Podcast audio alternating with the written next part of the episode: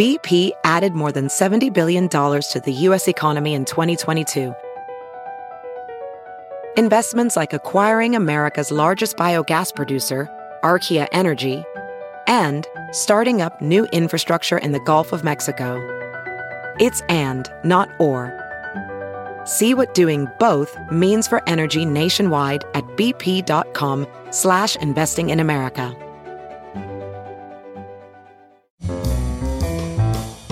This is Merriam-Webster's Word of the Day podcast for Wednesday, June 8th.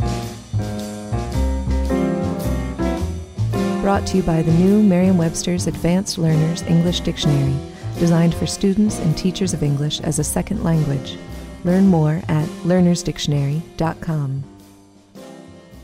The word of the day for June 8th is reciprocate, spelled R E C I P R O C A T E.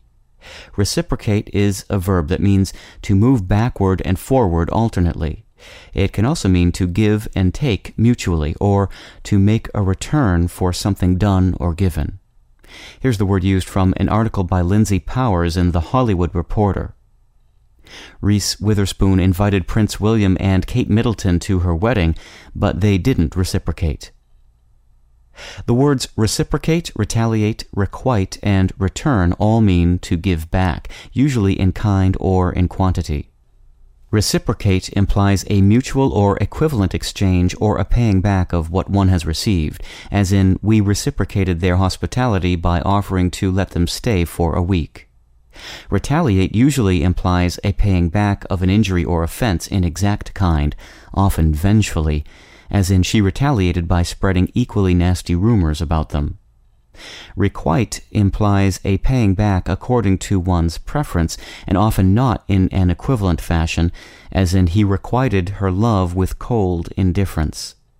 Return implies simply a paying or giving back, as in returned their call or return good for evil.